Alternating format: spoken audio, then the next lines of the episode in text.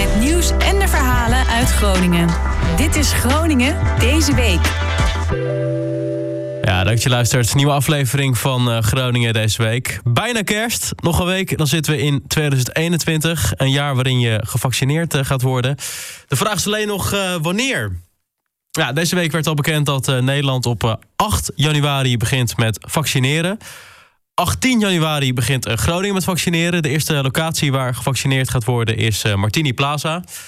En we spraken Jos Rietveld, de directeur van de GGD in Groningen. Ja, wat we daar gaan doen is dat we de eerste doelgroep eigenlijk gaan eh, inenten. En de minister heeft bepaald dat dat de medewerkers van verpleeghuizen, de gehandicaptenzorg, de thuiszorg en de WMO-locaties zijn. We hebben een globale planning. Die gaat er ongeveer vanuit dat we in deze provincie een 20 tot 30.000 medewerkers in die eerste groep, zeg maar, moeten inenten. Als ze allemaal komen, hè, want dat is de grote vraag. Uh, hoe, de, hoe groot de vaccinatiebereidheid in die eerste groep zal zijn.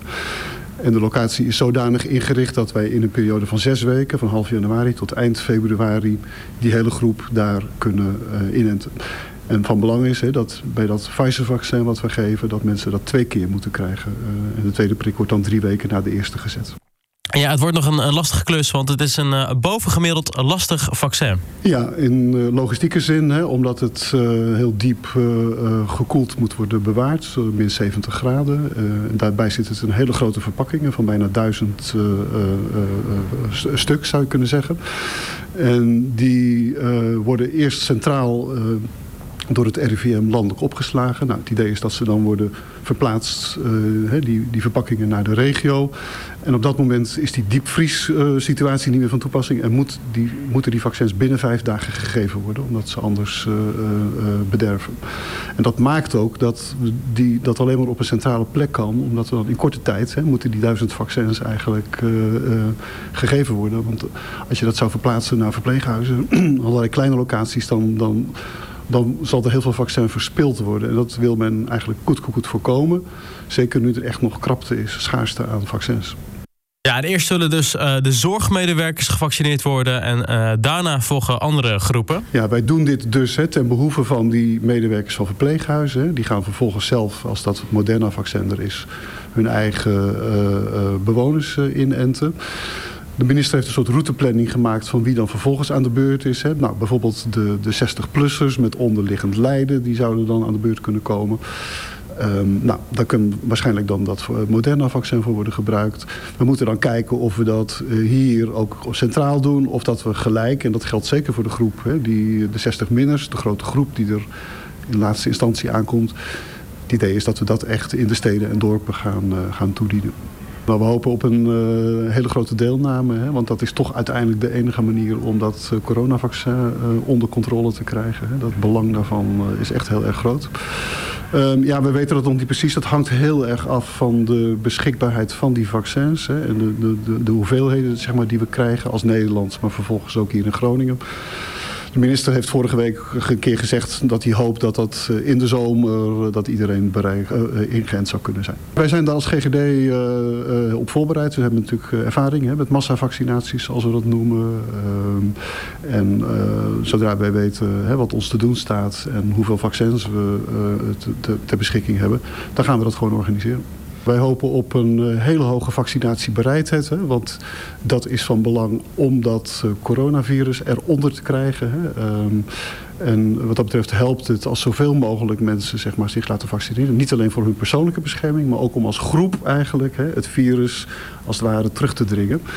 En hè, dat gaat dan over dat thema groepsimmuniteit. Nou, uh, we zouden heel graag zien dat uiteindelijk zo'n 75 procent minimaal hè, van de Groningers zich ook echt laat, uh, laten inenten. Want dan zijn we op de meest effectieve manier bezig om, uh, om van het virus af te komen. En hopelijk weer naar een verlichting hè, van alle maatregelen. En dat de maatschappij weer open kan. Want ja, we hopen echt dat dat, uh, dat, dat gaat gebeuren. Anders dan, dan, dan wordt het niet gezellig. Deze week uh, werd al besloten dat alle planbare zorg in Nederlandse ziekenhuizen voorlopig wordt gestaakt. Dit omdat uh, de druk op de ziekenhuizen toeneemt door het uh, stijgende aantal opnames van coronapatiënten. De maatregel betekent dat het UMCG niet spoedeisende operaties niet gaat uitvoeren en dat afspraken voor reguliere behandelingen op normale afdelingen en polyklinieken voorlopig worden afgezegd. In het uh, Martini ziekenhuis gaan afspraken op de polykliniek en uh, dagbehandelingen wel gewoon door.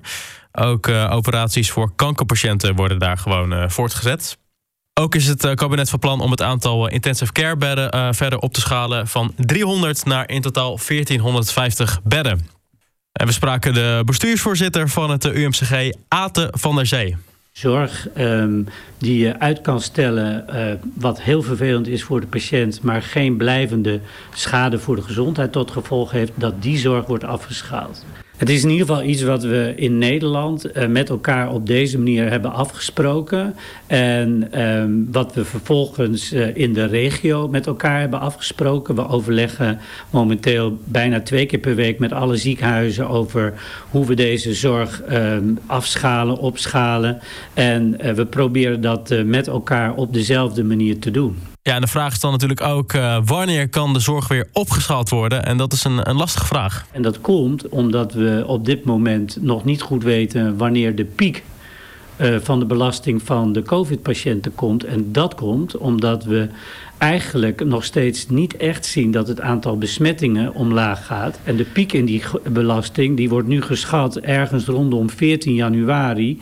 Maar hangt er dus nog wel heel erg vanaf of we nu daadwerkelijk effect van de uh, strengere lockdown gaan zien... die ongeveer een week geleden is ingesteld. Ja, Groningen deed het altijd vrij goed. We hadden vrij weinig uh, besmettingen als je het vergeleek uh, met, uh, met de rest van Nederland. Maar dat is helaas voorbij.